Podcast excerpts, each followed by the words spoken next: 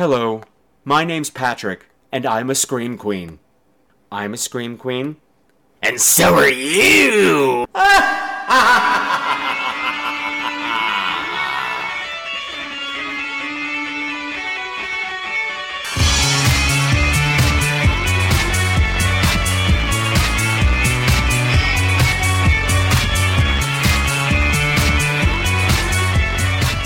Hello again, my beautiful screamers, and welcome to another episode of Scream Queens, the podcast where horror gets bent.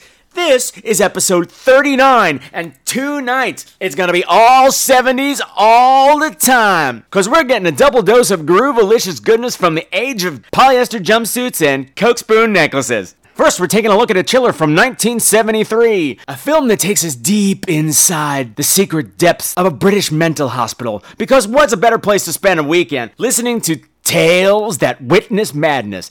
And then I'm joined by super author Robert R. Best to discuss Satan's Cheerleaders. Best title ever. But is it a good movie? Only time will tell. And speaking of time, it's time to start the show. If during the course of the program you start to feel ill, don't bother calling a doctor, because there ain't no cure for this kind of boogie fever. Let it burn. But wait until after this promo, okay? Okay. In a world that produces thousands of movies every year, many are terrible. For the movie viewer, these are dark times. From the internet comes a mystical and powerful force. It is called Movie Meltdown. Armed with the power of smart-ass comments and reckless abandon, a young group of rebels is the only hope to conquer the forces of evil that would destroy the planet Earth. This summer, experience the magic, the mystery, the adventure of Movie Meltdown. If you dare, look for it at MovieMeltdown.com or come search for it in the iTunes Store. Movie Meltdown. Coming soon to a listening device near you. Hey everybody, it's great to be back. Great to have you here with me again. So, what's been going on with me? To be perfectly honest, nothing that good. Um, but I'm going to try not to talk about any of that as much as possible. Uh, for those of you who know what's been going on with my sister, the news is bad. It's as, it's the worst that it could possibly be, and now it's just a matter of time. And it's hard. Um, because there's a lot of suffering and not a lot of dignity involved in any of this. But anyway, aside from that, oh, things have been pretty quiet. You know, I'm not doing the uh, Rhine case for a couple weeks, and so I've got all this free time, and I haven't been doing much to fill it, unfortunately. Oh, I have quit smoking though. That's something that I've done. So, in, in addition to all this like stress and misery that's going on, I've added the stress of not smoking on top of it, much to Mr. Brad's delight. But it's been two weeks and it's been going okay so far. So hooray for me! Hooray for me! Smoking is definitely my coping mechanism, and uh, it had to stop. Just I, I I hate it. I hate it. I hate doing it. I hate finding myself in line at the gas station every two days. Beating myself up, and it was time to stop. So I got my patch on, I got my gum going on, I got a bag full of dum dum lollipops, which got me through the last time I quit. So far, yay for me. Can I tell you what a royal pain in the ass it's been to try to get this episode together and uploaded? Emotionally, it's been difficult to sit down and do this just because of what's going on. It's hard to find the energy and, and things like that. And so Friday night, this past Friday night, I'd finally said, God damn it, you gotta sit down and do this. Your listeners deserve it. They're waiting. And mustered up all my gusto or my moxie or whatever else you want to call it, sat down in front of the computer, and the building got hit by lightning it was this raucous storm raging out that night, and all of a sudden it was the loudest noise in the world. The whole building shook, and the computer went zzz, screen like that's wavy lines if, if you don't know what that sounds like. But yeah, so my computer was temporarily fried, and uh, the modem that runs the house, the, the the router rather, also fried. However, we've got a Mr. Brad around here, so he's all he's good that way. So he just tinkered and tinkered and tinkered. And by Saturday, everything was somewhat normal again. He had jerry rigged some stuff. So I finally started, you know, putting stuff together and this, that, and the other thing. And then yesterday, I sit down, you know, to do some finalization on it, and poof, earthquake. Yeah, we had an earthquake here in New York. Actually, it was in Virginia. Uh, it was in Virginia, but we felt it here, and the router got fried again. And I said, God damn it, I had this window of opportunity before the fucking hurricane comes this weekend. You gotta get the show up now. Hurricane Irene is coming. I'm sorry, that just sounds like a nasty ant. I mean, if it was Hurricane Irene Cara, that would be something else. Or Irene Ryan. That would be frightening. And if you're old enough to know who I'm, either one of those people are, I'm going to buy you a beer someday. Now, it seems like all these forces of nature are like, you will not get this episode out. Stand back, child. Stand back, or thou shalt be destroyed. To which I say, no, no, no. And then last night we saw a ghost. Yeah, yeah, I, I was just, you know, in the kitchen with Mr. Brad, and I turned to him to say something, and then all of a sudden there was, I saw a man standing by the fridge. You know, it's just for a flash. It was one second he was there, and then all of a sudden he wasn't there. And I turned to Mr. Brad and I said, I, I, I am sorry, they were cracking up, but I just, for a second, I could have sworn there was a man standing by the fridge, a man in a hat. And Mr. Brad gets looks at me with his big eyes and takes a big southern inhale of breath. He's like, I wasn't gonna tell you, but I saw him twice already. I said, What? He said, I wasn't gonna tell you because you're all gonna think I'm crazy. I'm like, I know you're crazy, damn it. So yeah, we have a ghost. I don't know how I feel about that yet. Shailena wants us to move out of her house. Listener Shailene is like, you got to get the hell out of there. I'm like, no, we're white people. White people always stick around and will get themselves killed. anyway, if I'm dead before this episode comes out, now you know why. There's there's a record. It'll be like a, one of those found footage things, but for radio. I was talking to a casting director who was very interested in the show, and I convinced him to take a listen, and he was very impressed by the whole thing, particularly the segments that I do when Mr. Bradford and I occasionally go to the theater. He put a little seed in my head, and I think I'm going to run with it. So, what we're uh, been talking about with Mr. Brad, doing a sub show every now and then, where we go to the theater. We're going to put out a special mini episode about what we saw, and the title of the show is going to be. Are you ready for this? Drama Queens. Mr. Brad came up with that. It was so obvious, and I didn't see it sitting there. I don't know when it's going to start. You know, we haven't, we don't have tickets to see anything uh, anytime soon, but uh, I hope you guys will like it. And if you don't like it, it'll be short, but it might be helping me in my career. Oh, for those of you in the New York area, I'm going to be performing on Sunday, August 28th, with the New York City Gay Men's Chorus at a street fair the Big Apple Performing Arts Street Fair, to be precise. And uh, we're going to be on 6th Avenue. I don't have the exact address yet, but uh, we're going to be doing two shows there during the afternoon. For more information, you ought to be following me on Facebook or Twitter so you can come and see us, because that would be cool.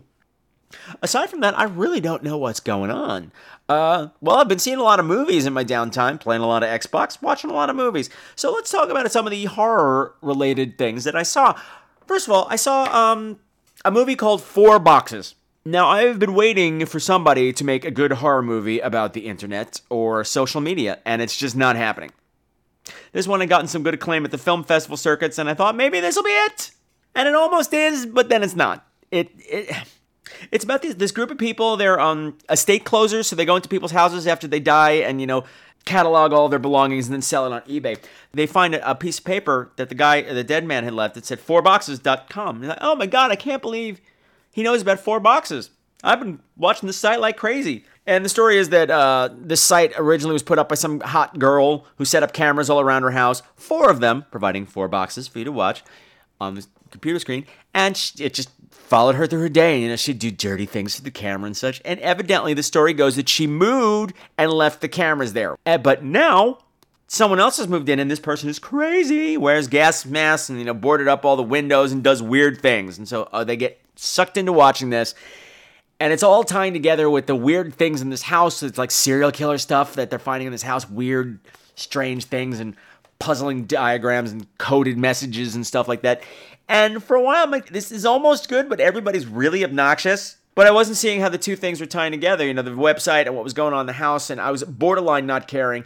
Then all of a sudden, there's this shock about an hour in. And all of a sudden, I'm like, whoa, I'm awake, I'm on board, this is amazing. And then about 20 minutes after that, there is another mind blowing bit of excitement. I'm like, oh my God, oh my God, my brain, oh, this is amazing. But then the movie didn't end when it should have. It continued to go on for another segment which I think was trying to blow our minds yet again, and you just went to the well one too many times. As a result, I cannot recommend this. Sorry. Four boxes. Next. And uh, since I was talking about the new Hammer films, what was that, two weeks ago with Wakewood? I checked out one of the other ones, which is The Resident with Hilary Swank, and I had heard this one wasn't very good. And you know what? It's not. It's less Hammer and more Lifetime movie of the week, Men Are Bad film thing. It's even Christopher Lee is wasted in this. It just kept felt like it was going to be good, and then it just was never delivering anything. And when it delivered, was like, eh, I see, I see this on TV all the time. Who cares? The only thing it had going for it was Jeffrey Dean Morgan, who is an adorable bear of a man. You know, nice scruffy beard, nice hairy chest, and big dreamy brown eyes that look at you so adoringly. Of course, he's crazy as fuck in this, but you know what? He's still cute. And he takes his shirt off. And I said, I wouldn't mind him drugging me and licking my fingers while I'm lying in bed. I wouldn't mind that. I wouldn't mind that. Get over yourself, Hilary Swank. Yeah, eh, skip it. And finally, I saw a movie called Yellow Brick Road. One word, Yellow Brick Road. And uh, Mr. Trey had told me he'd seen this too. And this is an odd film. What an odd, intriguing concept of a film they had here. Now, the backstory is that in 1940, all the residents of this little town of Friar, Rhode Island, just got up, all of them, marched out in the woods on this unmarked trail for no reason. And um, it turned out some of them were found frozen to death, some of them were found brutally murdered, but most of them were just gone. And in the investigation that followed, they discovered that everybody, not only did everybody get up and march off into the woods, but they put on their former wear to do it tuxes and tails and gowns and, you know, white gloves and tiaras, if you will, to go out and march in the woods. And no one knows what happened. And now there's a, a book, uh, this this research group that are planning on doing a book on the subject. Take a team out there to walk the trail, and uh, I wish I liked this movie more. It it's this descent into madness that is intriguing. There's these little nuggets that they keep tossing you, like, oh my gosh, that's amazing. Where are we going to go with this? But the problem is, it it it doesn't really go anywhere, and it kind of wears out its welcome. Because you're like, I get it, everybody's crazy. Yeah, everybody's crazy. I get it. It's kind of worth a watch if you know that it's not it's not going to satisfy you or anything. If you want to see it, some interesting filmmaking, some I know I, th- I think it's a first time filmmaker, and I think for first film, shows a lot of potential. And maybe this is one of those things when you watch it a second time, you get more of it, but I really didn't feel like watching it a second time. Again, though, there's a nice bear in it. The guy who plays the ranger has again, you know, he's not big brown eyes, that scruffy beard, little tooth to chest hair sticking out. And his he had a scene that was one of my favorites. Him and this girl who was a local that they took along. Since he's a ranger, he's like, oh no no, don't eat these berries. They're very bad. They're dangerous. They're poisonous. Basically, if you eat a lot of them, they're poisonous. But if you eat just a couple, they get you high. So the two of them, after you know a week of wandering around the woods like crazy, just get high and they're just laughing and it's just funny. It's this moment of levity in this otherwise really grim and depressing film, which I was uh, had such high hopes for. Like one of the things I loved about it is that shortly after going out on the road, they start hearing music in the woods, like 1940s music, and it's always coming from over the next hill. And you can hear the music and you can hear a singer, but you can't make out any of the words or exactly what the song is. And it's always just over the next hill, and it never stops for the most part. And that becomes maddening in and of itself you know, this horrible, there's a horrible murder happening, and the music is still going, and this, in the aftermath of it, this girl just starts screaming. This, uh, the, the intern girl who's just, just like, just please stop the music. I can't think. Stop the music. Stop the music. And later on, when the music stops, everyone's like, why did the music stop? What's going on? Why did it stop? Where was it coming from? But why did it stop? Are they mad at us? Yellow Brick Road. Check it out if you want to. I can't really recommend it, but, you know, I don't. I want you to see something in it that I didn't see. And if you do, tell me what you saw or kick my ass, regardless. And finally, I went to the theaters to see Final Destination 5, and overall, I was not over I was not thrilled. You know, I figured for some reason the music video that came out beforehand got my hopes up. Now I posted it on the website, and if you didn't see it, shame on you. You should be checking it every day. Um, uh, it, it, it features it's a song called "A New Romance," and it features the entire cast of Final Destination, and but it's got this whole Save by it's spoofing Saved by the Bell and Final Destination at the same time. So it's got this whole you know, Bayside High, pink and green feel to it, and horrible deaths and this great sense of humor. And I was, for some reason, expecting that to transfer over to the movie, and it didn't. That kind of energy. The energy is not there at all. Just found everything was like this the whole time, and it was just blah blah blah. At some points, I'm like, have have we used this dialogue in all five movies at this point? Because everyone's delivering it like they've delivered this line five times before. It just was blah. I mean, the effects are good, but I just find the whole thing grim and not particularly fun. You know, they were fun, but they're not anymore. And uh, if it's your cup of tea, rock on with it. I know, like Chiz over at the Night of Living podcast, he always says, you know, if you took out the soundtrack and you put in a laugh track, you could you release it as a comedy called The Clumsies. And I get that, but uh, overall, this just didn't. There's a twist at the end that I just found cruel. Like the movies are cruel enough as it is. This twist was just mean. But I'm not going to tell you what it is. But you know what? We got a couple people who called in with opinions on Final Destination 5. So why don't we turn it over to them? Take it away, Zombart. The phone's ringing. Hello, Patrick. It's Zombart calling. Hello, Uh, Got a quick review for you. I'm gonna make make it fast because you'll probably end up playing it two or three times on your show anyway. Um, Shut up. but uh, yeah, and and playing that two or three times, and also playing my review for Transylvania Television and uh, the the Puppet Monster Massacre You know at least what? four Shut or up. five times of that Just one. be quiet. It's gonna be a up. fantastic episode. So excited. Anyway, um, just thought I'd call in a little uh, jump the gun since it's coming out this Friday. Um, I recently went to see uh, Final Destination Five Well, with the not Washington jumping the gun anymore, but yes. horror and sci-fi group. Um, yeah, we have groups here too. Apparently, I, ju- I just found it out about it. So, um, already excited for my free passes. So don't be afraid of the dark. But shut yeah, up. went to, went to see that last night. Big crowd full of people and critics. Um, and here's what I got to say: If you saw four, if you saw three, if you saw two, if you saw one, then you've seen five. Yeah, It's the same damn movie. Yeah. It's the same plot points. It's you know, it's it's old. It's old hat by now. Something blows up. Someone has a vision. The kids slowly realize the death's after them. They slowly realize that there's an order to it, Uh-huh. and they slowly get picked off by all kinds of weird mousetrap deaths. So, nothing new at all there. Basically, this series has become what how how interesting and quick are the deaths, or how you know variety, and it really is a game at this point, and trying Yeah. to figure out how the next person is going to die, and because they really like to tease you. They'll show you Well, the like 20 trailer. different red herrings per death, and you say, okay, which one's going to happen? And then they die by something stupid that's unrelated to it, kind of thing. Um, it's pretty funny. It's the acting is terrible. The script writing is worse. The Yeah. effects are basically CG. Um, just like the last one, they have like a replay of showing the deaths that happened before, um, but not doing it with the CGI bone cr- cracking thing. Now they actually so- show like a, a montage of all the deaths, and there's like Filler. bad CGI blood over it. So yeah, there, there's some interesting deaths. If you want to see, you know, the, the teenage grinder, then I would recommend it. The 3D is actually pretty good on it. Lots of things, you know, poking Yeah, out at people and like flying at the screen. So yeah, go see it for the deaths. I won't spoil any of the deaths in it. Um, they trailer try to add plot in. It that's stupid. Uh, Tony Todd is kind of walking through like the boogeyman. He's got Yeah. nothing to do with the movie. He's gotten his Um, paycheck. I'm not even Gotten. sure why he's in it. Yeah.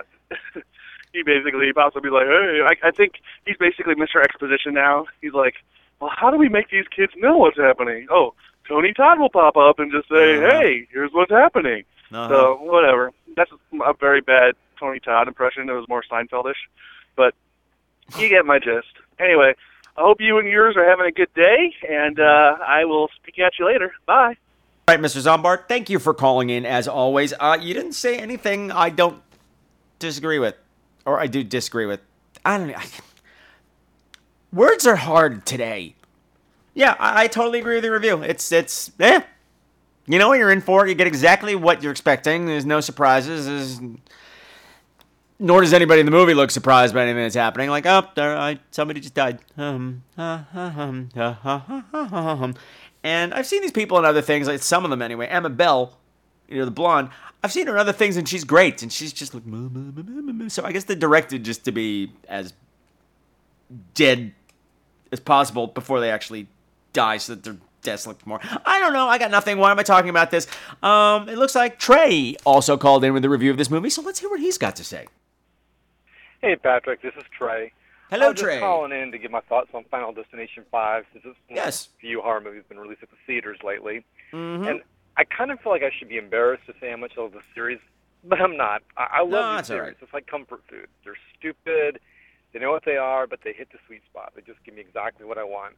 And Part 5, actually, I thought was a pretty good, pretty good Final Destination movie. It's Okay. the fifth time they've done the same damn story, but I, I enjoyed it. Um, I mean, everyone knows the premise by now, and they they added a new little plot twist of how to get off Death's design.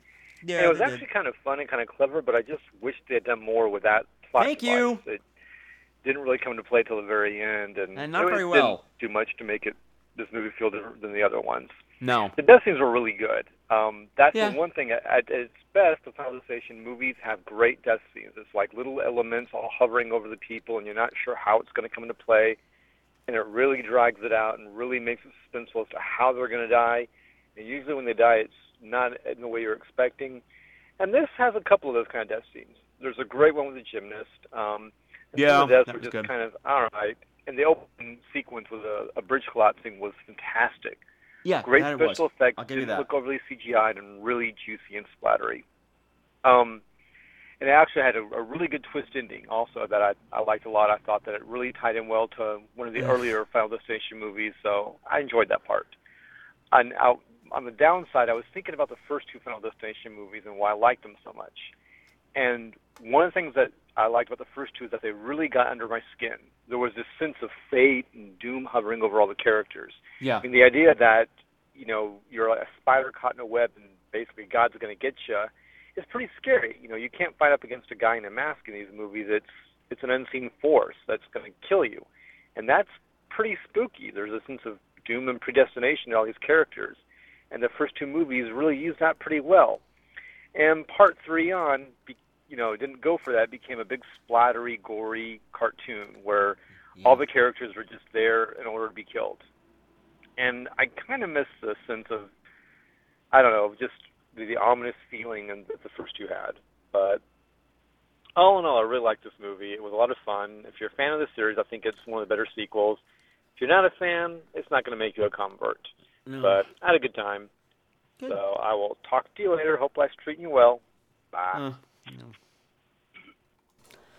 Okay, thanks for calling, Trey. Um, I was going to talk about how you know you mentioned the death scenes were great and, and everything. Um, I I was kind of pissed off because I saw everything in the trailer, but um, I think you hit the nail on the head on, on why I didn't. This didn't really sit that well with me at this time. You mentioned like the encroaching feeling of doom and the inevitability of it, and maybe I just got too much of that in my life right now to in, in, enjoy this kind of thing in a movie.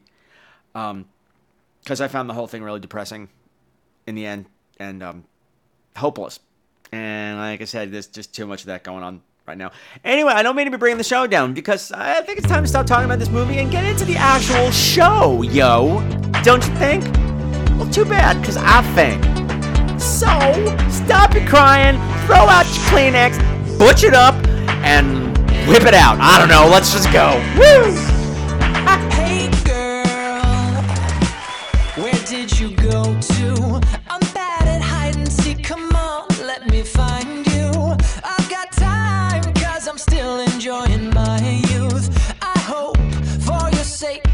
That you are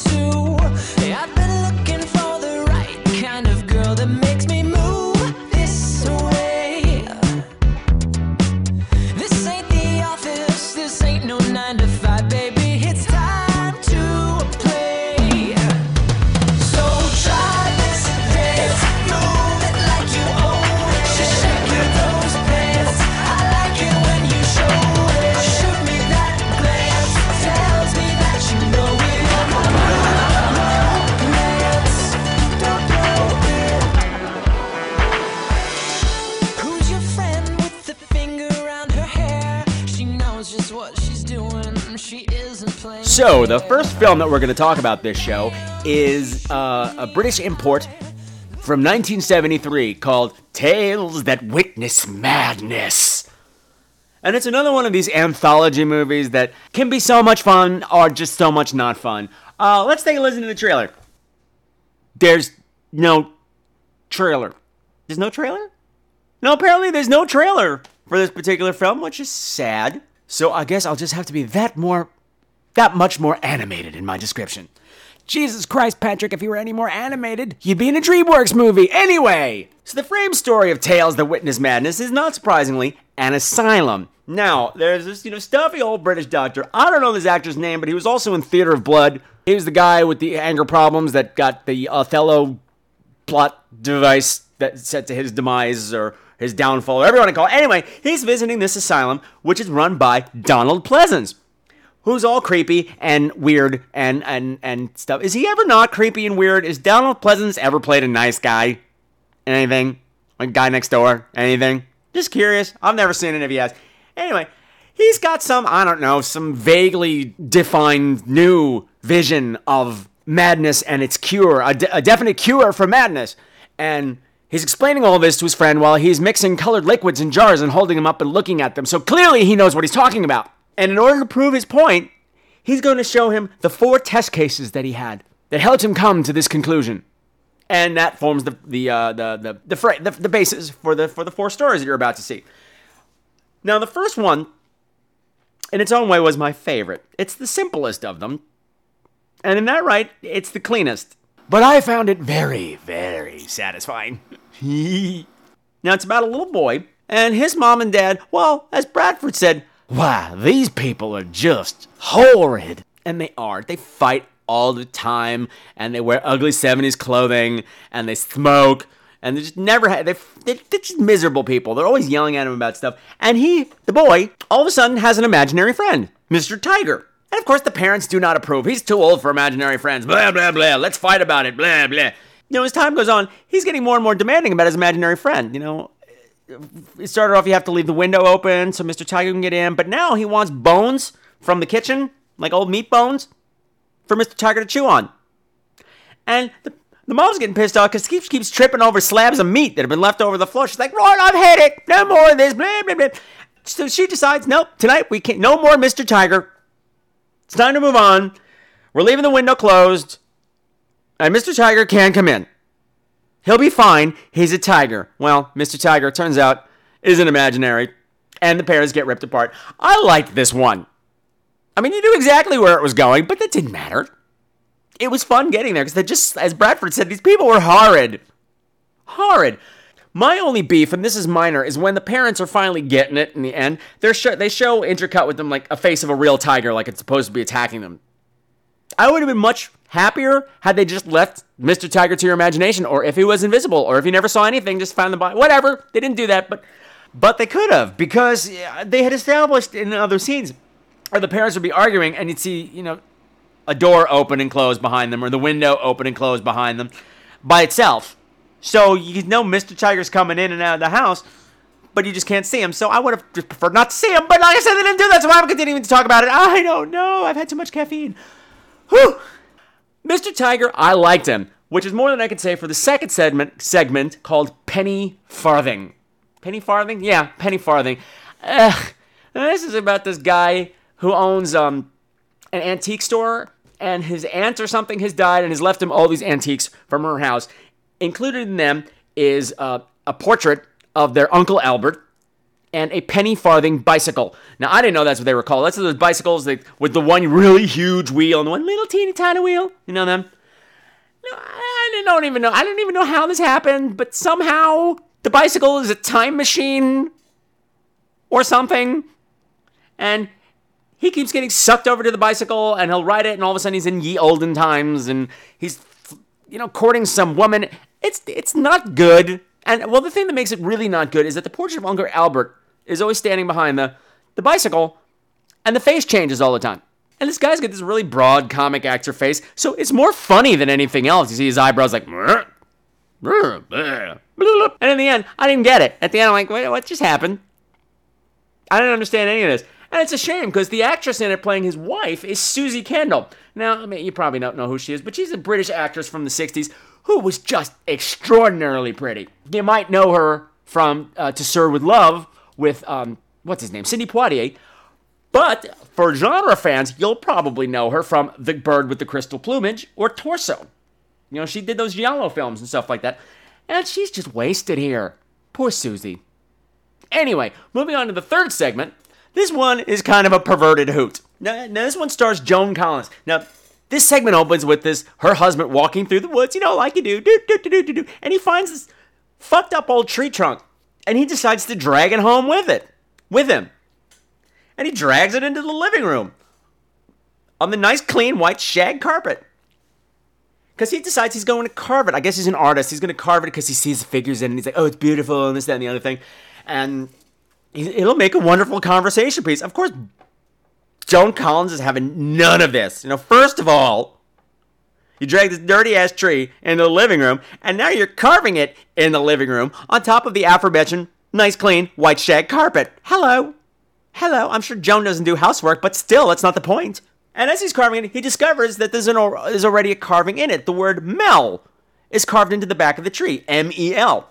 So they decide to call it Mel. And as the story goes on, the husband becomes more and more obsessed with the tree, and Joan Collins becomes less and less enthused about the tree. Now we also know that the tree is some kind of supernatural thing because when they're not looking, the tree, the branches will be like tickle, tickle, tickle, blah, blah, blah, you know, moving around and stuff. And also, the more he carves it, the more it looks like a woman. You know, Mel's got some tits, is what I'm saying. She's got a nice rack. And eventually, this all comes to a head. Joan can't take it anymore. She goes against, you know, she goes to attack the tree with a hacksaw, and well, let's just say she doesn't do well because in the next scene, the husband comes home from getting rid of what you think is the trunk of the tree. He's like, "Oh, honey, I'm home. Who in here loves me?" And he goes upstairs to the bedroom, and laying in the bed is the tree on the pillow, like where Joan Collins used to be. And it's kind of funny and it's kind of stupid, but it's it amused me, possibly just because it was Joan Collins. Because at some point, now she's laying on the bed in a little baby doll nightgown, and she's got her hair tied up in this little ribbon with a teeny tiny purple bow on the top. I'm like, look at her looking all sweet and innocent. And in my head, I thought it would have been great at the end when he walked into the bedroom and you see that it's the tree in the bed, that the tree would have been wearing the little, you know, baby doll nighty with the little ribbons somehow tied in the branches. That would have made me laugh, but that didn't happen. So, you know, fuck them. Fuck them. Fuck your tree. Fuck everybody.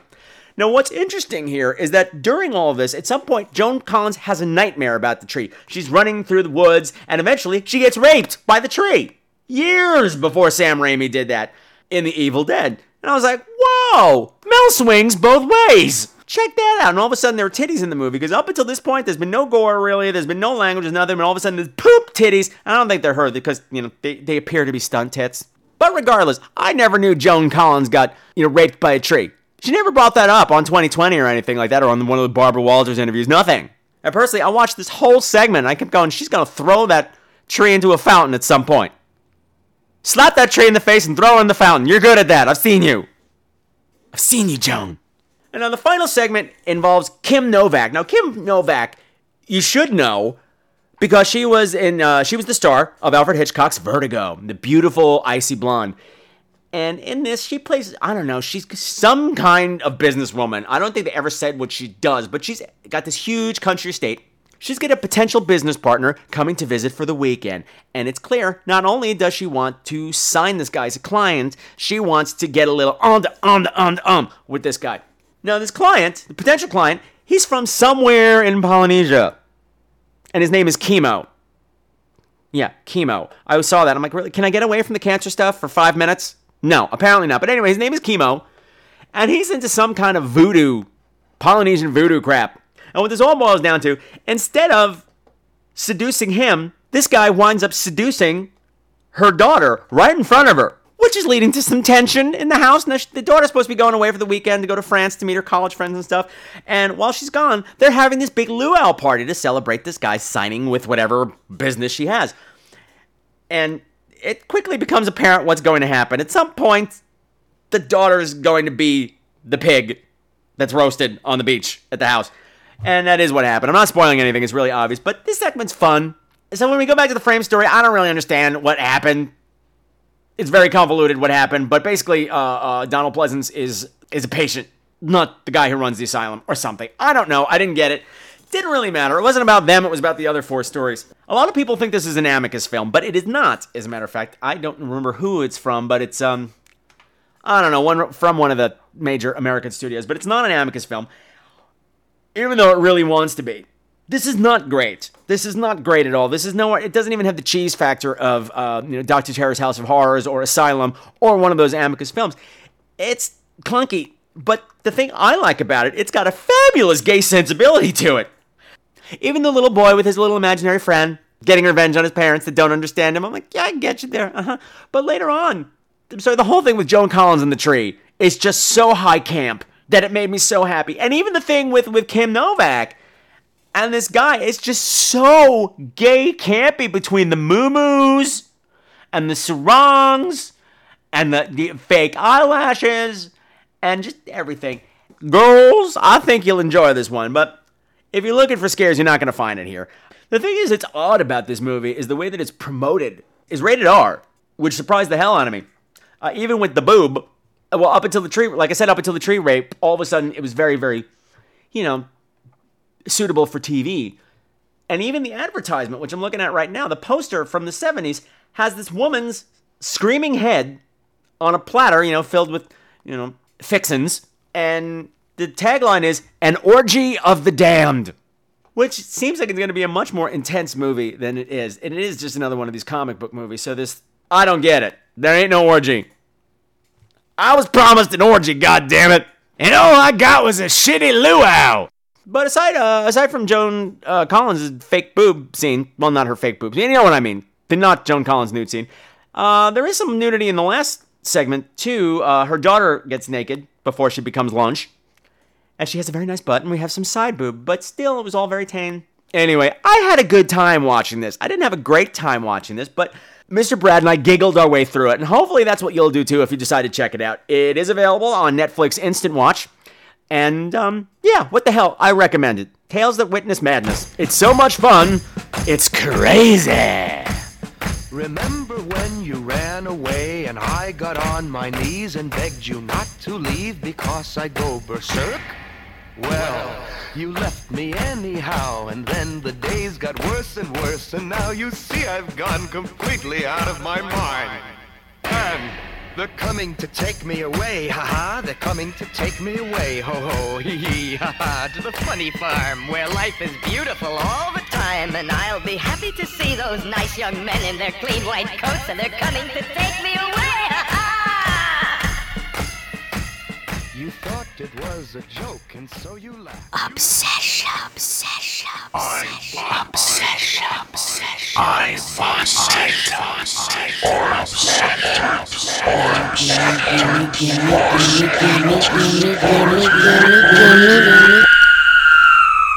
Well, that was melodramatic. Ladies and gentlemen, Dark Obsession.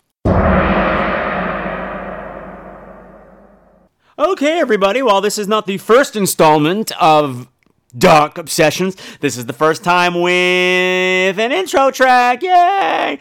Oh, yeah, I've got too much free time. Anyway, now for those of you who've been listening for a while, you'll know that the Dark Obsession section of the program is normally when I talk about some movie that I've always wanted to see, but for whatever reason, I can't. Um, you know, I used to see the commercials for it when I was a kid, and I spent a lifetime aching, yearning, burning to see some stupid ass movie, and now I finally get to see it as an adult and uh, have my wishes fulfilled. This particular dark obsession is a little different just because, well, it's not mine.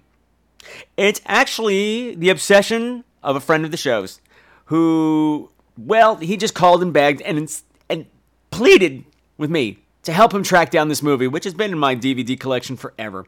And that, of course, is Satan's Cheerleaders from 1977.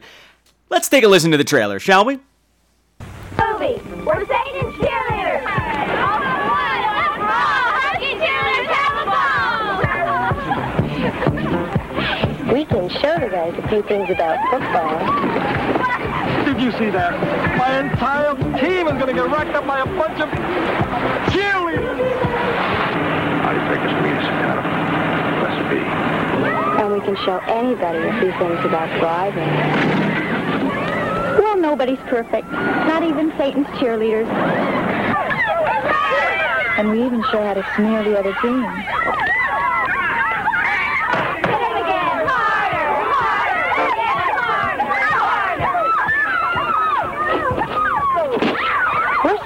Cheerleaders. We make the others all wet. Sometimes the guys show us to sing or two. That's true. He does score more than anyone else. Uh, hey, besides, the coach doesn't like us messing around during season. Terrific. We're ready to throw a pass, and we end up with a guy who can't even catch the ball. Hey, what's going on here? What, what, do you think you're doing? We're having an orgy. What's it to you? Want to join the fun? You all think you're so smart, don't you? Well, you ain't. You ain't so damn smart after all. You just w- w- wait and see. Somebody's always trying to spoil our fun. That we have a devil of a good time. We will perform the Black Mass, just as in the ancient ritual. You can't mean it. A sacrifice? And I just picked me up some cheerleaders going to get what's coming to them. Oh, my God, I can't. You promised. You promised her to me. He's mine. Mine. When Satan's cheerleaders raise hell, There's the devil's head.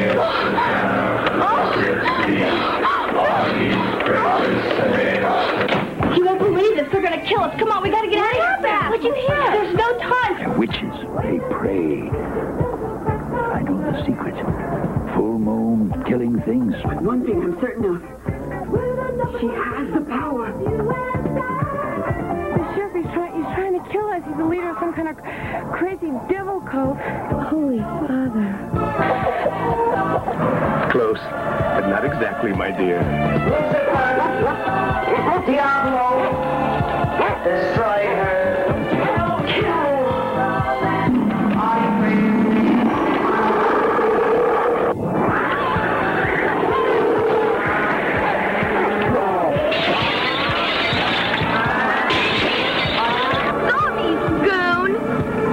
Unsoiled maiden? Is she the one chosen to be your bride? Are you kidding, man? I'm no maiden. I've been a cheerleader for three years. Bring the big one.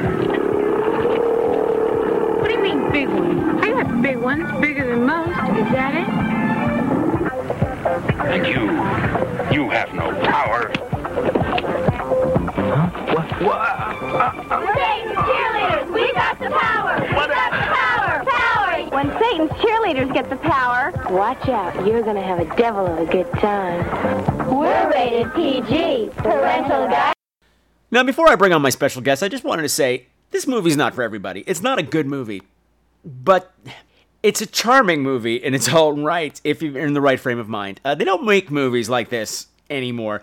In that, um, it's a spoof, I think, on those old, um, well, those naughty sex romps that they just don't make anymore. They were popular in the 70s and 80s, things like joysticks and, I don't know, hard bodies and um, candy striped nurses and things like that where uh, it was just the girl next door and horny high school kids getting into these sex sexual hijinks, but for some reason there was an innocence about them. And I guess one of the reasons you can't make movies like this anymore is because, you know, we've had AIDS rampage the world and now sex can kill you, so it's not quite as light and funny as it used to be. And plus, we got the internets, yo. You know, kids have already seen everything by the time they're 11, so a little bit of naughty boob shower peeking isn't really going to cut it. Not going to pack them in the houses like they used to. Porky's would probably not go over very well these days. But that's a shame. That's a, that's darn tootin' shame. And so if you mix that with Satanism, well, gosh darn golly, you should have a blockbuster, but you don't here. It's not a good movie, like I said, but it's fun if you watch in the right frame of mind. Which means what? Watch it with the Queen. Well, enough of my babbling. Let's bring on my special guest. Previously recorded. All right, so the movie that we're going to be talking about now is from 1977, a drive-in classic called Satan's Cheerleaders. And you know what? This movie is just well, it's just too much for one person to handle. So, I called in a friend. Ladies and gentlemen, boys and girls, Mr. Robert R. Best. Hello, everybody. How's everyone doing? We're covering a true classic tonight. you. I mean, they can't, they can't, you can't. Forget it. Never mind. I blew my own joke. Oh, oh they can. They can't see me. Yes, Right. but they, I, they can't. You can't hear. Forget it. Forget Well, it. They, Forget they it. can hear me right now, but they will hear me later. Ladies and gentlemen, Mr. Robert our Best. Hello, everybody. Okay, so we're off to a smashing start. Yeah. All right. Now, the interesting thing about Satan's cheerleaders is that Robert begged me for a copy of this. Oh yeah. Begged me. I'm like one of the only people in the world who have this on DVD. It's been it was out and it was gone. It's just long out of print. And he was he was oh. jumping up and down when he found out that I had when I had it, and I shared it Oh, with yeah. him because I'm that nice of a person. So Robert, Yes. was it worth it? Uh, yes, it was actually Really? as dumb, as truly dumb and really honestly bad as this movie is. I still really enjoyed watching it. You know, you, I don't know if you can really say you enjoy the movie, but you enjoy watching it. If that makes any sense. Yes, it does make sense. I I I remember it used to be on TV when I was a kid, a lot. Really? Yeah, Uh huh. yeah. And I never I, I saw it. I don't remember it much. I kind of remember parts of it, and I know at the drive-in movie near us, it was always the double bill. Oh wow. It was always the second bill on the double bill, I should say, on the double feature. Mhm. It was always like Beyond the Door and Satan's Cheerleaders. Bury Me an Angel and Satan's Cheerleaders. I'm like, do you have another movie? So it was the go-to movie to fill in a gap whenever there was a double feature. But there was always a double feature. Like it just stayed there. okay. And the, ti- the So title every- the title was just always so enticing. Oh yeah, I know. It sounds like it's going to be Sounds great. amazing. Not so much, yes. So I guess um let's get into the plot. Sure. there is of it. there is. Well, there actually is. It's a bit of a mess, but yeah, it's there. There's two whole movies in one going on. Yeah. Yeah. Satan's Cheerleaders starts off as like a typical 70s uh, TNA comedy that were really common Yeah. back then, you know, usually about naughty stewardesses or sexy nurses or candy stripe Yeah, Candy stripe nurses, that's the title I was trying to think of. I remember watching a lot of those late night on HBO. Thank you very much. Uh huh. On uh, on the Playboy channel, you hit three and nine on the box, and you like turn the dial a bit, and you can get it. Static. Uh huh. Yep. New kid, you know, young kids have no idea what we're talking about. No, not You know, that old old days. that old box with the giant buttons on it. Yes. Yes. the thing I find fascinating about this movie is that, particularly in the first half, it feels like there is a soft core porn about to bust out at any moment. Oh right. Sometimes there is, like when they're shaking their naked butts in the shower and shaking Well, their they- naked well, breasts when you in the finally shower. get it, it's really tame. But there are several Yeah. points I'm like, okay, here it comes. yeah. Here it comes. Okay, so anyway, the plot, what there is, it's about these cheerleaders, Right. And and you know the first half, like I said, it's a titty comedy. They're out on the beach with the football team, and they're Mm-hmm. flirting and everything. And I, this is all such bullshit. It's like, Yeah. And I believe the football coach is really upset about it, but all he does is really just stand there and go, "Oh, oh no, what are you doing? Oh no, you've got to stop it." But he never does anything. He just stands there. I'm here to make men, Miss Johnson. And when it comes to making men, You can't be the cheerleader. well, that's because he wasn't even there. Like I don't know if you ever noticed, they never you never saw the football coach anywhere near the kids. Oh my so clearly he was in a completely right. different day. The lights Yeah. totally different. I I did not notice that when I watched it yesterday. There's a lot of that in this movie. I don't think John Carradine was on set with anybody, but we'll come back to that. Okay. So anyway, this this whole first half of the film, they're just getting into wacky teenage hijinks with the rival high school football team who come and TP the school. Mm-hmm. There's showering and there's but at the school there is the creepy janitor dude. I just I just want to say the showering scenes were okay. They were entertaining. okay, or- good, good. They were brief. Yeah. Even I said, I'm like, that's it. That's it. Yes, they were brief, but Yeah. What was I saying? the Oh, the- janitor. The janitor. You know what my favorite thing about the janitor is? What? His bedazzled work shirts. Did you notice that? Well, that's true. I didn't notice that. I, I mean, looking back, yes, I didn't pick up on it at the time, but I'm picturing him now. This Yes. dude had your, your standard blue work shirt, but as you looked at it, as he's moving around, you just see these little sparks of glitter on Him. I'm like, right. he's got a sequin work shirt on. What the fuck? And the guy's huge. It's just Mm-hmm. very weird. But it turns out he's a Satanist. Indeed. He's part of the. Sa- hmm Sorry, I, I keep derailing you. Sorry. Okay. No, by all means, you're the guest. He's a Satanist, yes, as you can tell by his giant pentagram. Even though it's right side up, and from my understanding, that's more of a Wiccan thing. Yeah, that's pe- that's a pentagram. It's not. It, that's a good thing. Even though Yeah. it did had. I don't know if that was supposed to be the evil eye or like a boob or a jelly bean in the middle. I don't know what that was. That's right. Yeah, I don't know. But this whole thing is, he's, yeah, he's wearing this medallion that's kind of like pipe cleaner meets paper mache. It's really high tech, and it's huge. It's huge. Yeah. It's huge. There's no way other people at the school did not see it all the time, every day. And he's always fingering it. It's got this little boob on it. He's always rubbing Yeah. the. But anyway, he's obsessed with the cheerleaders because they're, well, they're cheerleaders. They're they're hot and they're they're oversexed and they're mean. Yeah. One of our cheerleaders is in trouble. Oh! All for one and one for all. Husky cheerleaders have a ball. You all think you're so smart, don't you? Well, you ain't.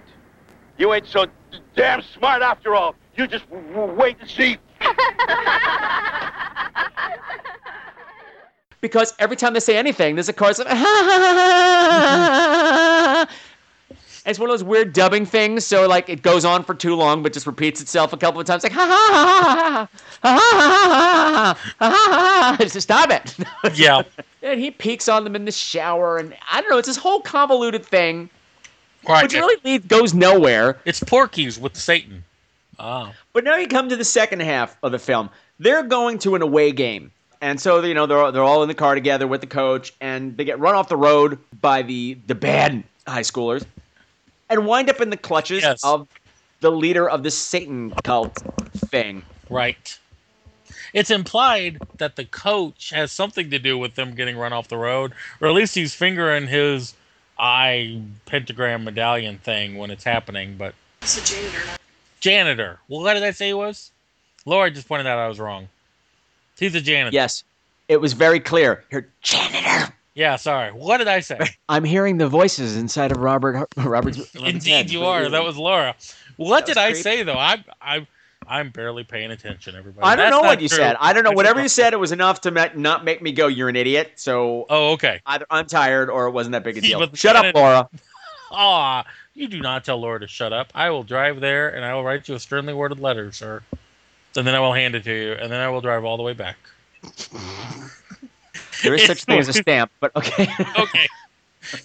I believe in the personal touch. Anyway, Okay, that's the janitor Anyway, yes. runs him off the road through the power of Satan. Yes. And- And then um, he conveniently comes along to pick them up, Right. takes them off in the middle of the desert to the altar. yes, but just kind of comical when you first see it. I love the altar makes me laugh because I'm like, let me get this straight. These teenager, these cheerleaders are going to be sacrificed to a door knocker.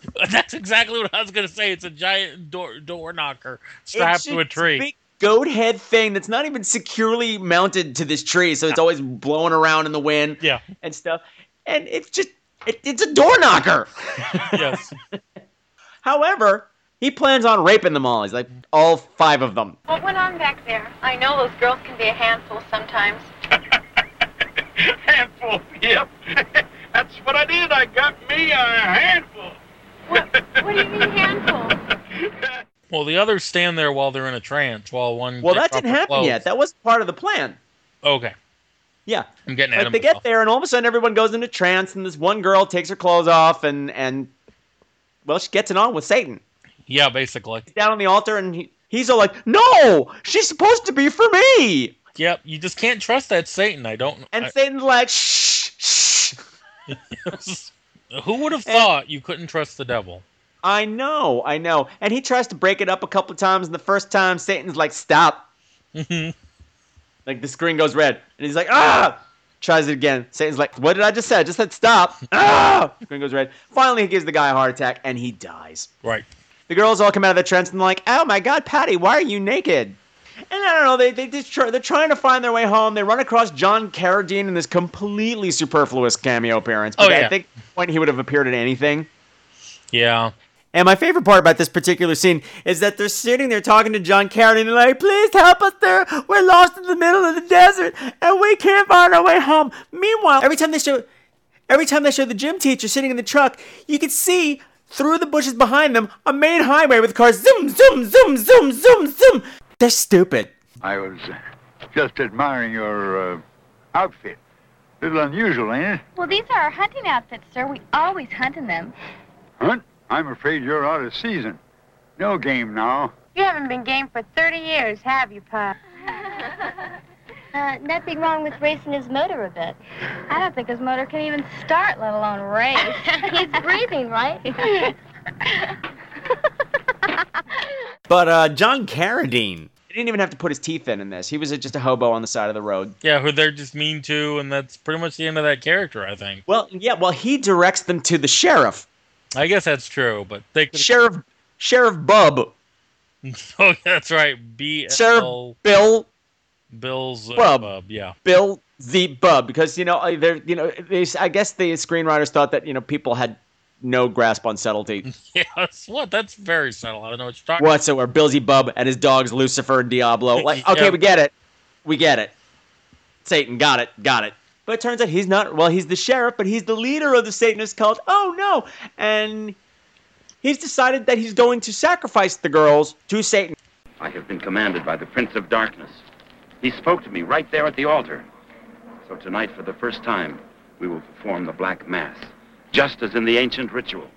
And one of them is supposed to be his bride. They're supposed to find the maiden among them and sacrifice her to the devil. And I mean, what the hell was he thinking?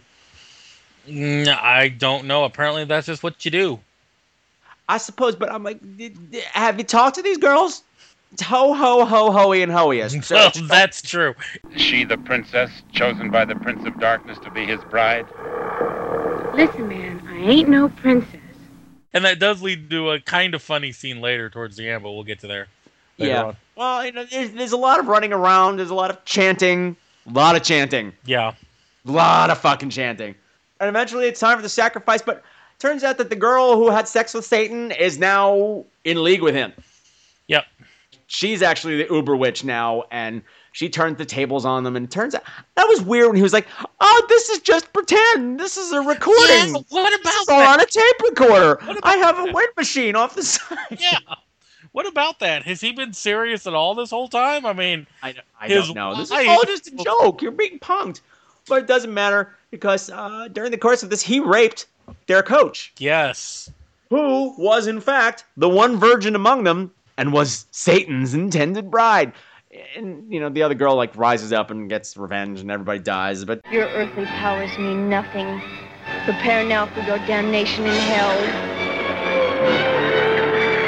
You know what? At the end, she uses her satanic powers to keep the cheer the, the football team in the number one position. You can go on. You will go on. You will go out there and you will win this game. Go! I'll be damned. Most likely. Yeah, so finally, in like the last five minutes of the movie, we get the title. What the title's been implying the whole time. A satanic group of cheer cheerleaders at the end.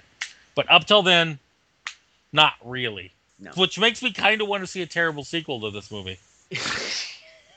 Which really could be Porky's with Satan. Yes, yes. Um, I, I don't even know what to say about this movie. First, there's so much that's just funny about it. Like, I mean, first of all, they're the worst cheerleaders ever, Yeah. ever. Um, We're the fastest,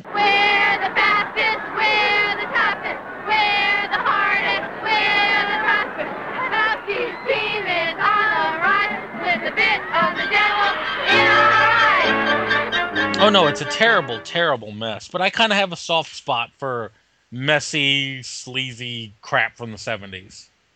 as do I. As do I. Oh, but yeah, I just want to say, like, just in that first scene on the beach alone, there's at least three porn moments about to happen. Yeah. You know, there's the football game. Yeah.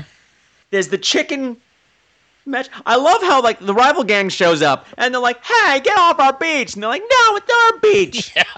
And they do that old sitcom. We're gonna draw a line Yeah, they down the center of the beach, across the line, and all of a sudden there's gonna be a rumble, and the gym teacher steps in. She's like, "Hey, I told the coach there'd be no roughhousing. Let's have a chicken fight, cause that's safe." No, I'm talking about chicken. You know, like when the girls sit on the guy's shoulders and you go around in circles. On the shoulders? That's even a new one for me. That's much safer than an actual brawl. Yeah. But then the rival team shows up again later on at a, at a, after they TP the school, and there's a water balloon fight. I'm like, here you go. This is where the tops are coming off. This is where the tops are coming. No. Well, No, see, not even a wet t-shirt contest. Not even a nipple through a wet t-shirt. Nothing. they kept hinting at that and then backing away so much that I began to wonder if this was made for TV. but then later on we get a shower scene. And here are the tits. yeah, Yes. so apparently not. No, no, I don't understand the movie at all. And I was mm. watching it this time going, this, this, this they can't have made this seriously. Well, no. I Just it seems to want to be leaning towards comedy, but like, is it just because it's bad? Or do they actually think this is funny? That's a good question. I don't know. But I thought Michele Bachmann was amazing in this. Yes, Michele Bachmann. She put, you know, people do not realize that she had a whole acting career before she got into politics. Who knew? Because her job as the cheerleading coach, she does a fantastic job. Yeah, Robert twittered me the other night about, hey, Michele Bachmann's great in this movie. And what is he talking about? And I, the, the the cheerleading coach does look exactly like Michele does. Bachmann, which is funny because this woman is a moron. She's like this weird, innocent, clueless thing. Yeah. And, and on top of it, she's the worst actress ever. And it's it's, it's Yeah. so fitting. It's so fitting. Indeed, it is. So people need to go and watch this, and then they will have a better understanding of how to vote later. You know, it's Yeah. just to inform yourself as a voter. I'm not going to get political and say anything in particular. Although follow me on Twitter, you'll get a rough idea of where I fall on all that. But also in this movie is Yvonne De Carlo. Uh, Lil- uh, who's that? Lily Munster. Really? Yeah. Oh my god, I had no idea. That was Lily Munster. She's the Wow. wife of. She's Mrs. Bub. Oh my god, I had no idea. It certainly was one of her last roles. Well, here's the thing. She seems to be completely serious and seems to actually have some devil powers. So what's the deal with the I don't know. Don't ask for logic, Okay. Robert R. Best. All right. When suddenly it's like, what? It's a tape recorder. We're just Yeah. a bunch of murderers in a field, and we play a tape while we're doing it. I don't know what you're But talking yeah, about. she starts to realize that the with Patty, the girl who had sex with Satan, has there's something wrong with her. She's got something, and she's not like the others. There's some kind of power. She's got the power. She's got the power. Stay away, stay away from me. In the name of Lucifer as his high priestess, I command thee, demon, return to thy dark regions. Get thee away from me. So she's trying to stop everything, and she's chanting forever. Yes. Satan, blessed be. Audi pregus meas, satana blessed be.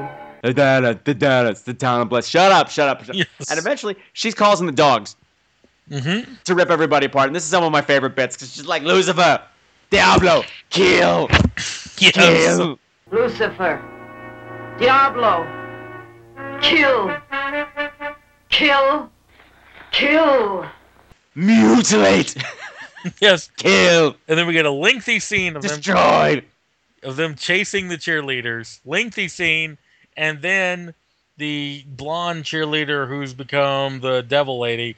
She chants for a million years, Yes, and turns then the dogs back on Yvonne De Carlo. yes, and then we get another lengthy scene of the dogs running back, Uh huh. and then the dogs get her. That's actually pretty But good. scene. before they do, but before they do, you have that scene of the room starting to go crazy around her. The power starts to get turned back on her. Yes. and the furniture starts to shake like in a Wednesday night TV movie Yeah. in the 70s. Like. Yes. And I don't know if you noticed, there was, if you can go back and watch it again, there's an eerie desk calendar. I didn't see that. There's a desk calendar that just keeps, it keeps like tilting from side to side. Ding dong, ding Yes. dong. Then she gets attacked by an eerie fern. I didn't see Ooh, that. This is so scary. But I did see the curtain start to twist Not the hydrangea. Yeah. The twist, the curtain started to twist up, and then when the dogs jumped through the window, I just happened to be looking at it. You can see the stick that's like holding the curtains in place, that wasn't there before. That's holding. Why do you gotta ruin things? Why do you gotta ruin things? Oh, Why do you gotta ruin things? Sorry. That's holding thing them is- in that twisted up shape. The Watch older it. people in this are all vets. Like like he- like John Ireland, the guy who played the sheriff. He's got a track record. Like I, literally, his film credits go on like it would be as tall as me. Uh huh. Hundreds and hundreds and hundreds of movies and like Oscar-winning shit and and stuff. And Wow. of course, I don't have anything in front of me. Truly, I suck. truly, his Uh, finest mo- mo- moment. Truly, yeah. He was in. He had a big role in in uh, what is it, Spartacus, Mm-hmm. and every western ever. Wow. every Western TV show, every Western movie ever. The guy who played the freaky monk Yes. that was an nominee, as was the janitor. wow. I kind of recognize the janitor. Did we just talk about that monk? What what was up with that monk? Jesus Christ. Close. But not exactly, my dear. Well, I don't know. There was an interesting backstory with him that they kind of implied, but we never got into. Where I guess at Uh-huh. one point he was like a Catholic monk or some sort of monk. Yes. Because he kept crossing himself, and the sheriff was like, "Stop it!" Stop it. but they never. What do you know about women? Well, I dream. I dream a lot. That damn woman. Yes, I know what you mean. You, what do you know about women? I'm very well read, and I dream a lot. You what? I dream a lot. yes, but they never went into that more. That was actually more interesting than the plot about the cheerleaders. Yeah, because at this point we had degenerated into so much running back and forth. Mm-hmm. Oh, how about the really scary rape scene? Oh, that where it kind of. In fact, afterwards, it's like it cut away, and then something else happened, and it all got kind of confusing to the point that Laura, who was watching me with it at the time, turned Uh-huh. to me and said, "Did he end up raping her or not?" Because I remember being kind of vague. I guess they wanted to leave that to be the big stinger at the end, where it's like, ah, you What? shouldn't have done. Why am I? Why am I picturing Laura with her hands on her hips when she says that? Did he rape her or not? Because she was, and you're psychic. Because I know my women. Yes. Um, no, but just leading up to that, when he's smacking her in the face, and just the dub dialogue is not changing at all. I mean, he's he's bitch slapping her repeatedly Yeah. In the face, bang, bang, bang. When she's like, "Stop that, let me go. Hey, stop it, quit it, let me go. Ow, stop it, quit it, let me go." And It's really funny. I'm going to teach you a real lesson, teacher. Ah! Yes. Again, Michele Bachmann in her finest acting. ah! Rape. ADR That's hilarious. Moment. Oh, it is. It is. I mean, this is one of those movies I don't even know if I can recommend this or not. Like I, I told Robert when he watched it to picture all the girls being played by drag queens because that got me through. No, I don't know if you need to do that. There's a couple of boob and butt shots that are kind of nice. Well, I realize that, but no, I just there's something in their dialogue that reminds me of drag queen dialogue. I can see what you mean by that. Such as, but such as when they're trying to figure out how to open the trunk, and the girl's like, "I think there's a motor in here." No, I'm pretty sure there's a motor in here somewhere. Don't these things have motors? I don't know. Yeah, I think there's motor. It's just so stupid. yeah, What are you calling a maiden? I've been a cheerleader for three years now. yeah. There, you have to like a certain kind of. You have to basically you have to like crap from the '70s, and I don't mean crap as just like a generic noun to mean stuff. I mean like actual bad things from the '70s, Uh-huh. things that are poorly made. If you like that, you'll get a kick out of this movie, which I I like, that, so I did get said kick. So you know, I appreciate the fact that you call them bad fangs. did I actually say it that way? Yes, you did. Funny. Yes, you did. Yeah, apparently this guy did tons and tons of movies like this. He did, you know, the cheerleaders, naughty cheerleaders, Oh, I see. Satan's cheerleaders, something called Black Shampoo. You know, I've seen a trailer for that. I've never seen it. But this director also did one of my favorite movies that was always on HBO in the 80s at night without warning. Wait a minute, that sounds familiar. I don't know if I ever saw it, but I know It's that one- title. It's got the alien that's stalking people through the forest, like throwing these little flying hairy pizzas at them. Oh wait, I've heard of this movie. I haven't seen it. I really land on them see and suck their blood out. Yeah, that I know the title. I've heard of it. I've got it. I'll show it to you. Oh, you will love it. It's that kind of crap. Yeah.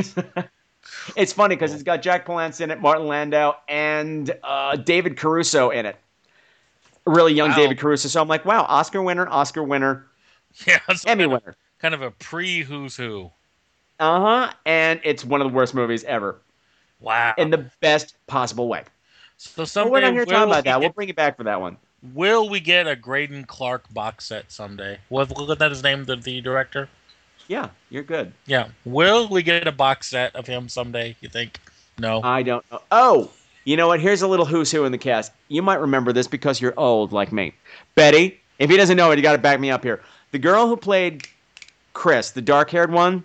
Oh man, I never, I did not learn their names. It was just this, what's her name and what's her face. She was That's the, other one. she was the one that always had a dime in her sock. If that helps. Anyway, it doesn't matter. But she, if you go back and look at her, she her other big credit was she was in Happy Days.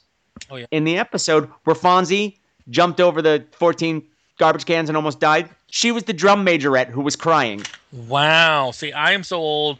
I know that I used to watch that like after school in the afternoon, where they Uh-huh. show it on the the local affiliate of whatever channel it was. Yeah, I was just looking at our IMDb page. It said "Happy Days Drummer Girl." Wow. Like Fonzie's big jump, and I was like, and I had to go look it up on YouTube. I'm like, Yes. yeah, that's her. Wow. Look at her in her descent into complete oblivion and obscurity. All right, I think we've said all we got to say about Satan's cheerleaders, don't you think?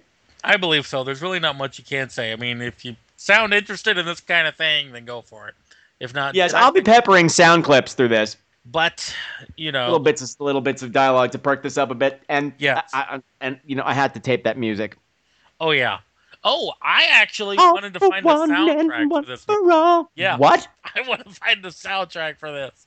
Oh, I thought you said you had it. I was No. gonna, I was gonna get in my car and drive out to you No, I want to find it. With a carefully worded letter about how you need to give me that soundtrack, and then I would drive back home. I want to find it because that's some cheesy '70s goodness, and I want to track that down. Push it back, push it back, way back, push it back, push it back, way back. You got to do it now. yes. Okay. Thank you so much for coming on, Robert R. Best. Oh, you're welcome. Thanks for having me. I love and where show. can people find out more about you and like those books that you keep oh, writing? Well, both books are on Amazon. You can just look for my name or Lakewood Memorial and Ashton Memorial, which are books one and two of my zombie trilogy. And I am currently writing, but very, very behind on World Memorial. I'm still telling people it's going to be the end of the year, but I'm starting to have doubts about that. But I'm shooting for the end of the year, at least early 2012 for World Okay. Memorial. Fair enough. And you can go to robertrbest.com also. It's all on there. Fantastic. Yep. Uh, are they available on Smashwords by any chance? yes, they are. wow, that's amazing. I'd heard that somewhere. Get the fuck off my show. Thank you, Robert. Big hugs. Thanks.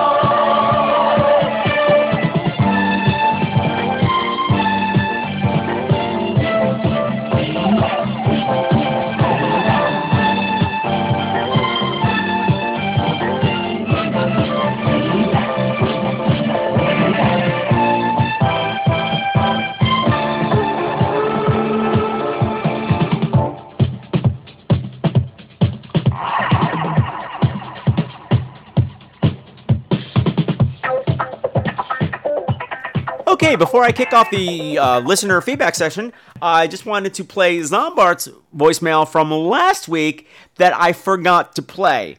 Instead, I played his other really long voicemail twice, and I cannot apologize enough.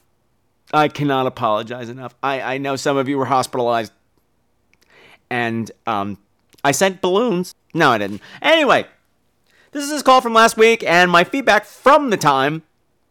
So enjoy. Oh, by the way, Zombart called twice more for this particular episode, but both of the movies he's talking about aren't out yet or not widely distributed yet, but they're going to be soon, so I'm saving those calls. Because really, two is enough. Really?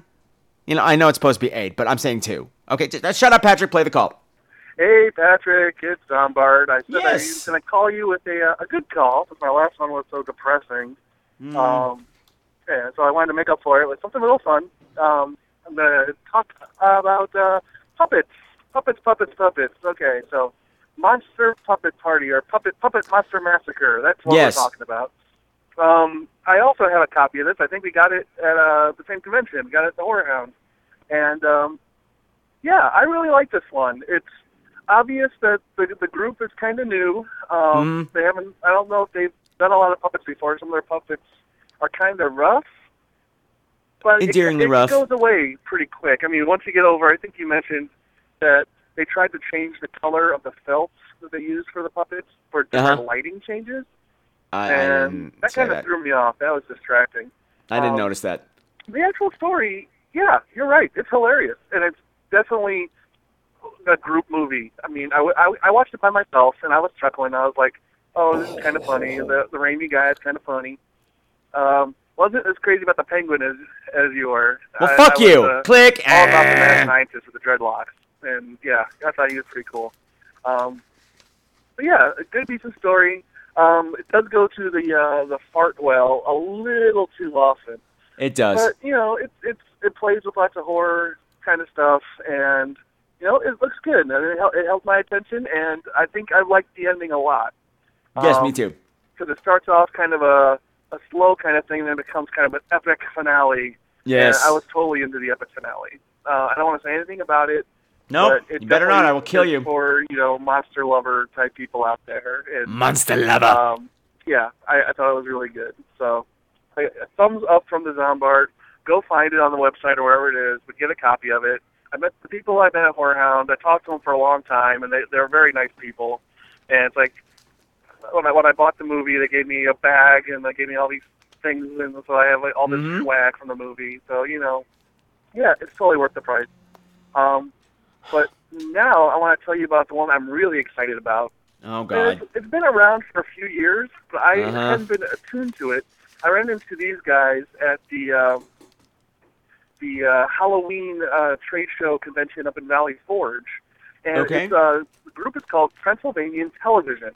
I think they've been around since 2008 or so, and it is also uh, done. It's a puppet show, and it's puppets doing a. Uh, they own a television station called you know Transylvania TV, and they kind of do a uh, kind of sketch show, and well, you can find this on uh, the internet, Transylvanian, uh, you know, dash TV dot com, because it started out as a web series, and I think it currently still is.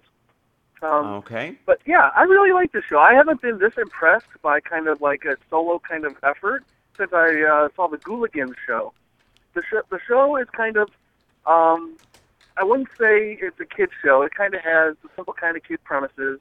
Um, it definitely gets adult at times. There are things like blowjobs in it, and there, are, you know, it definitely gets adult. Um, Okay. but the puppetry is outstanding.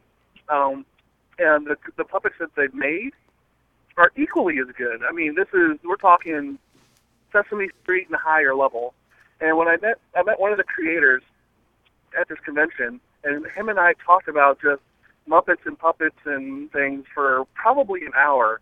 And we got into a big discussion about Steve, uh, uh, oh, I'm blanking on name, Steve Whitmire, the uh, guy who took over for Kermit uh, for the new uh, series of Muppets and everything. So yeah, they know their shit and they are amazing. Okay. Um, you can buy right now, but I think they're on their third season, and you can buy the first two seasons off their website. Uh, good I will stuff, provide a link. funny, up to date. They make fun of things like uh, they have a whole thing about Chris Crocker. Uh, instead of the "Leave Britney alone," it's "Leave the Sasquatch alone" type thing.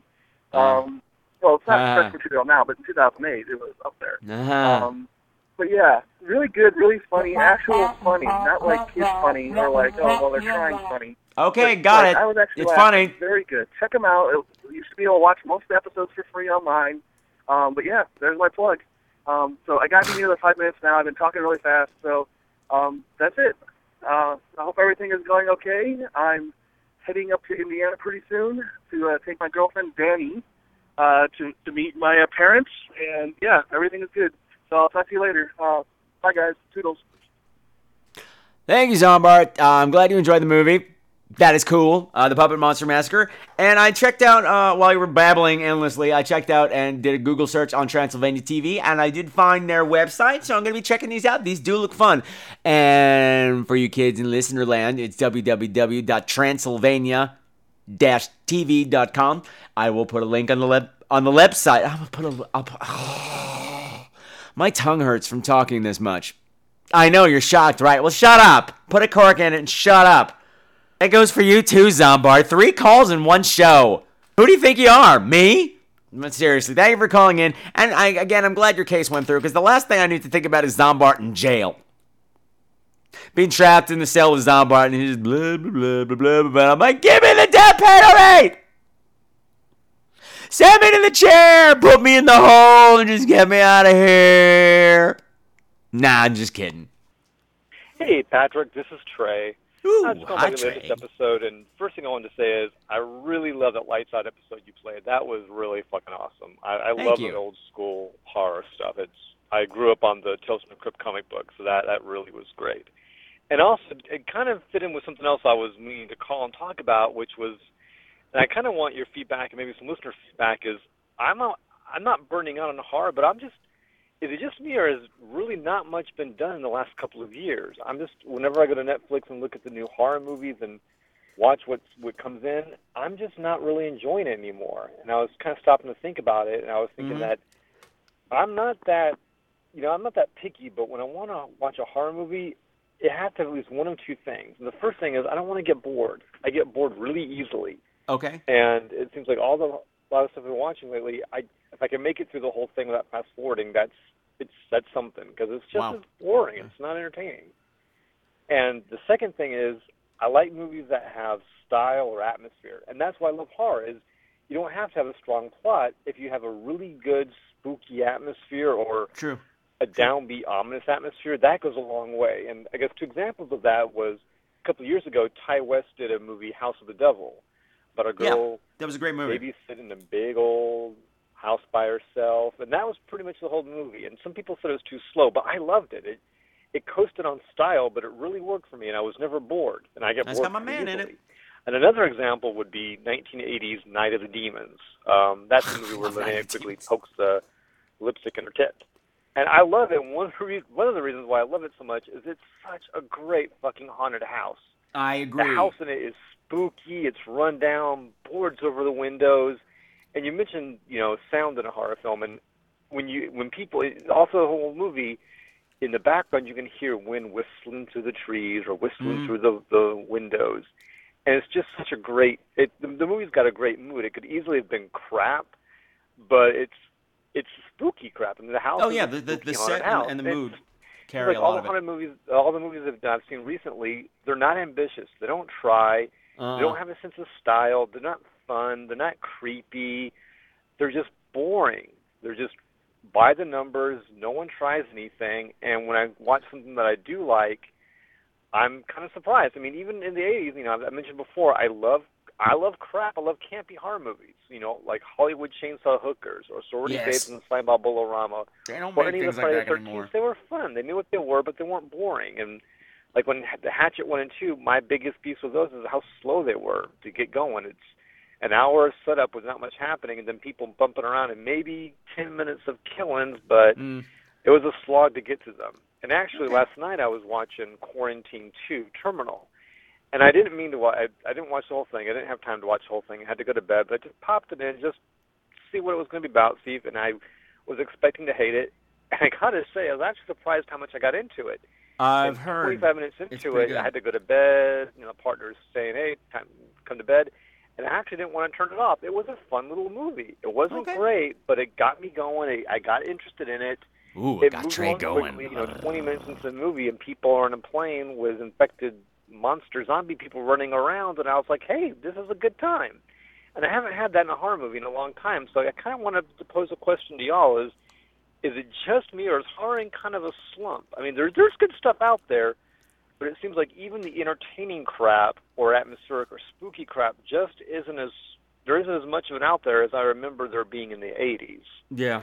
So I'd like to hear your take on it. Um, talk to you later. Bye. Okay, Trey, this was a great call. Lots of thought-provoking uh, discussion points you brought up here. Um, first of all, I just want to say Netflix is a lousy place to look for movies. It always has been, particularly now since they revamped the site. Once upon a time, you, you they to, they listed everything that was coming out, like by date, things coming out, like and everything that they were that was coming in was on this list. Now, their new arrivals, it's only popular new arrivals. If you read things closely, like these are popular new arrivals. It's not everything, and that's why it never changes. It's always the same damn movies in the new arrivals, particularly the genre stuff, particularly the horror category. So you really have to know what you're looking for in order to find it. And sometimes I'll go to a blockbuster because we still have a few of them left here, and just walk through and, and look for titles I haven't heard of, and and you know find things that way. Uh, don't always find good things, but or or I browse the um, on-demand list on my cable channel. But just surfing through Netflix, it's really hard to find anything worthwhile at all. That much said, absolutely, I know what you mean. So many of these films coming out today, they're they're cranked out because nowadays anybody, any asshole with a video camera can make a movie and get it distributed. It looked like it looks like, and a lot of them just seem to be formulaic. Make let's make a quick buck, or let's just get some friends together and make a movie. And there's nothing wrong with that, but it doesn't often make for great movie making, uh, uh, uh, watching experience rather. And you would think with all these uh, music video directors uh, making movies that things would be really stylized, and maybe they're too stylized in the wrong ways. To the fact that they're called, I don't know. I love the original Night of the Demons, and exactly for the reason why you said like that house is fantastic. It feels not only like a great haunted house, it feels like a fun house in a bad way. You know, a carnival fun house go gone very very wrong. The one scene I remember is when uh, Linnea Quigley's standing in the doorway. You know, she's you know after the girl finds her, you know, after she gouged her eyebrow, uh, her boyfriend's eyeballs out, standing in the in the in the doorway with her hand over her head, going, "Run, Judy, run! See Judy run!" Ah, ha, ha, ha, ha, ha. And they show Judy running down the hallway, and all the doors are slamming behind her. And it's just the angles of the doors are wrong, and and the um the shadows of the bro- of the boards over the windows you know, the light coming through there is just making angles all crazy. And if you look at Linnea Quigley's shadow in the door, it's wrong. Like the the arms are too long, the legs are too long. There's like spiny things coming out of her, but very subtle things like that. You don't you don't get that anymore. Hatchet, okay, I see your point that it was slow to get going. The original for me anyway. I didn't mind it because I was enjoying the characters. I thought they were well written characters, and I thought they were fun. That didn't bore me. But uh, I know you. I know what you mean. A lot of times these things are clogged up with angst and backstory, and uh, that that that's always my beef. I'm like, I just I don't really care about your angsty emotional problems. I don't really care about your relationships. I don't really care about if your boyfriend cheated on you. I don't care. I don't care. I don't care. You know, have it there, touch on it, but they like to wallow in it. Look at my screenwriting skills. This is gonna be so deep. Fuck deep. I don't want deep. Well, not like that anyway. Well, actually, yeah, I do like it. Never mind. Never mind. Um, but Quarantine 2 sounds fun. I've heard that from a couple people that it's it's a great movie and a lot more fun than the original for a lot of people. Something that you might want to check out if you like uh, um, horror on a plane. There was a movie from a few years back called Flight of the Living Dead, which a lot of people didn't like, but I got a kick out of because I found the atmosphere fun and quirky and things like that. It's flawed, it's got its problems, but overall, I found it a good, silly, fun time.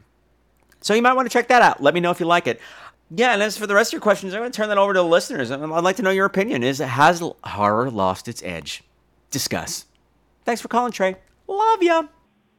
Hey, Patrick, this is El Goro from the Talk Without Rhythm podcast. I've just recovered from you plugging me on the last episode. Yeah, well, I got a big. Yeah, that was uh, that that was special. Yeah, just put your head in the Yeah. pillow. All right, Breathe enough out. of this fucking flirting, sir. Great episode. I definitely enjoyed that uh, audio horror thing that you had going on there. Thank Lots you. of fun with that. And uh, have a suggestion, or perhaps it's more of a request. Um, Have you given any thought to uh, recording one of your own sometime? You know, do your own audio horror thing. I mean, it's not as if you're an actor or anything, and it's not as if you probably know plenty of other actors. Yeah. Just a thought. Something I think that would be cool. I mean, yeah, whatever. Give it some thought. All right, man. Keep up the great work, and I'll talk to you later. Adios. Ciao. I don't know, El Goro. From the amount of you complaining about it, uh, I just found it surprisingly easy to plug you. I mean, it just went right in there. I don't think it was your first time. That's just my opinion. Um, because I'm not built for beginners, if you know what I mean. Ew, I can't believe I just said it on my own show. Oh my god, everybody erase that from your memory banks. Okay, uh, what'd you call about? Oh, yeah, I'm glad you liked Murder Castle. That was one of my favorites as a kid. And uh, about recording my own stuff, that's problematic because I'm a member of the Screen Actors Guild. And the Screen Actors Guild likes to make it impossible for you to work. Ironically enough, uh, for me to produce something of my own, like I can do this, this is okay because I'm not acting. I am myself. But once I start doing a character or written dialogue, I have to get approval from them, and that means mountains of paperwork, and that means a huge pain in the ass, and and possible fees and stuff, and. I guess I could get friends together who are non-union and have them do it, but what's the fun in that? God damn it! But th- I do like the idea, and it's got wheels spinning in my head. Wheel in my head, keep on turning. Damn it! You're making me think. I hate that. Damn you, El Goro! Damn you and your sloppy plug hole! okay, ladies and gentlemen, this is the first I have managed to gross myself out on the air. Whew, which means it is time to wrap this bitch up for another week. So if you want to be like all these cool people who called in and Zombart, you can reach me at 347-767-3509. You can write me at crew at screamqueenz.com, and that's Queens with a Z. You can like me on Facebook, you can follow me on Twitter, and pretty soon you're going to be able to join the forums at palaver.com. More info on this to follow. So I don't have any homework for next week because I have no idea what I'm doing next week, or I don't know what I'm doing tomorrow. I, I, I, I'm flying by the seat of my sexy pants. Although Mr. Bradford and I are thinking about taking a road trip, we don't know where we're going yet, so you better be following me on Facebook and Twitter because we might be passing through your area. We probably won't stop to visit you, but we probably would like to drive by and like hurl obscenities from a speeding car because that's the way we roll. Maybe some french fries. We could throw french fries. We're good like that. So until next time, continue to make the world a creepier place and remember, as my grandmama used to say, Summer breeze makes me feel fine. But summer's eve, that's a douche. Bye! I go hunting for witches. Heads are going to roll. Some of the music for tonight's program has been provided by Mevio's Music Service. Check them out at music.mevio.com. Bitches!